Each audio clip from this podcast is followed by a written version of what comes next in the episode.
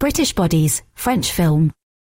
Author Annebella Pollen reflects on cross-channel communications and the challenges of telling a hundred years of national nudist history in a short new documentary film. Not long after I released my book, Nudism in a Cold Climate, The Visual Culture of Naturists in Mid-20th Century Britain, a review feature appeared in the French newspaper, La Libération. Wittily subtitled Tout NUS Mais Pas Bronzés, Everybody is Nude, but Nobody is Tanned, the 2022 article was accompanied by a monochrome 1948 photograph from the book, showing pale, white-skinned diners in a nudist club restaurant in the south of England. The piece drew on one of the key themes of the book, that is, nudism's relationship to national identity. For the French journalist, it was clearly curious, if not comical, that their neighbors across the channel, in a country known for grey skies and persistent rain, might seek the sun in its national borders, against all odds. This is especially the case when the climate and culture of France is sometimes described as a naturist's paradise, to quote an exhibition on the subject in Marseille.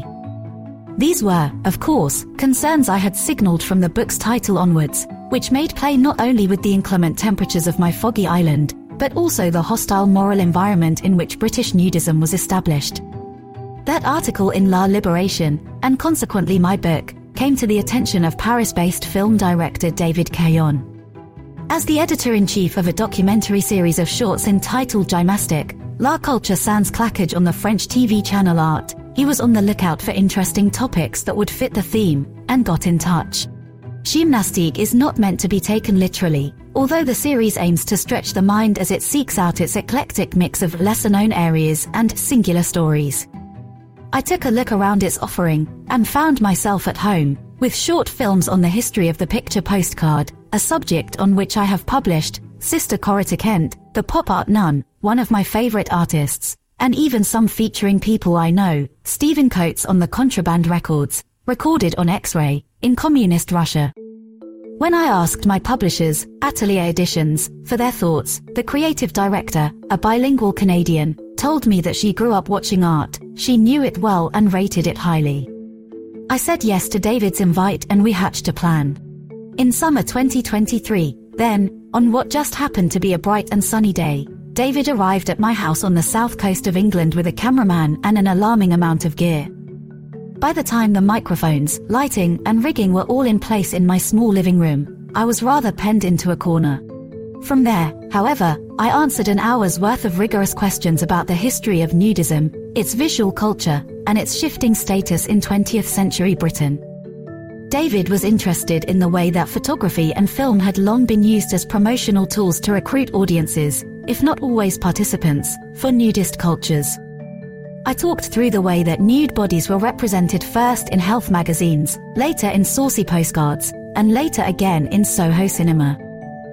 As I own a lot of nudist visual and material culture, my bookshelves became part of the scenery, and I was filmed flicking through early copies of Health and Efficiency on my settee. Our next stop was the White House in Surrey, a naturist club established in 1933. There we were greeted by Nick Mayhew Smith, a naturist since the 1980s, and a writer on spirituality and nature. This was the first time I had visited, and I was pleased to see, in the flesh, locations that were photographed by Bertram Park and Yvonne Gregory in the 1930s and included as illustrations in my book. The club was well populated with nude sunbathers and petanque players who kindly welcomed in the clothed filmmakers. I sat under the shade of a bougainvillea wearing a huge straw hat. My ginger, freckled complexion is completely unsuited to my subject of study, and I explored the well-appointed clubhouse, with life drawings on the walls, a sprung dance floor and licensed bar. With several hours of footage in hand, and access to as many visual sources as I could provide him, David returned to France to turn the material into a film. The result, Le Nudisme à la Britannique, was released in February 2024 in French, with forthcoming subtitled versions in English, German, Italian, Polish, and Spanish. As per my book, it tells the story of nudism through a British frame, but it does so from a French perspective. Cups of tea, pictures of the Queen, and liveried butlers feature as much as bare bodies. A century is covered in six tight minutes. Historic still photographs are animated in lively ways, between vintage footage from previous documentaries shot in naturist clubs in the 1950s and the more spurious nude cinema offerings of the 1960s. Nick and I both speak to camera and blink in the sun, but we do so unclothed and clothed, respectively. At the White House, boules are tossed, and beer is quaffed.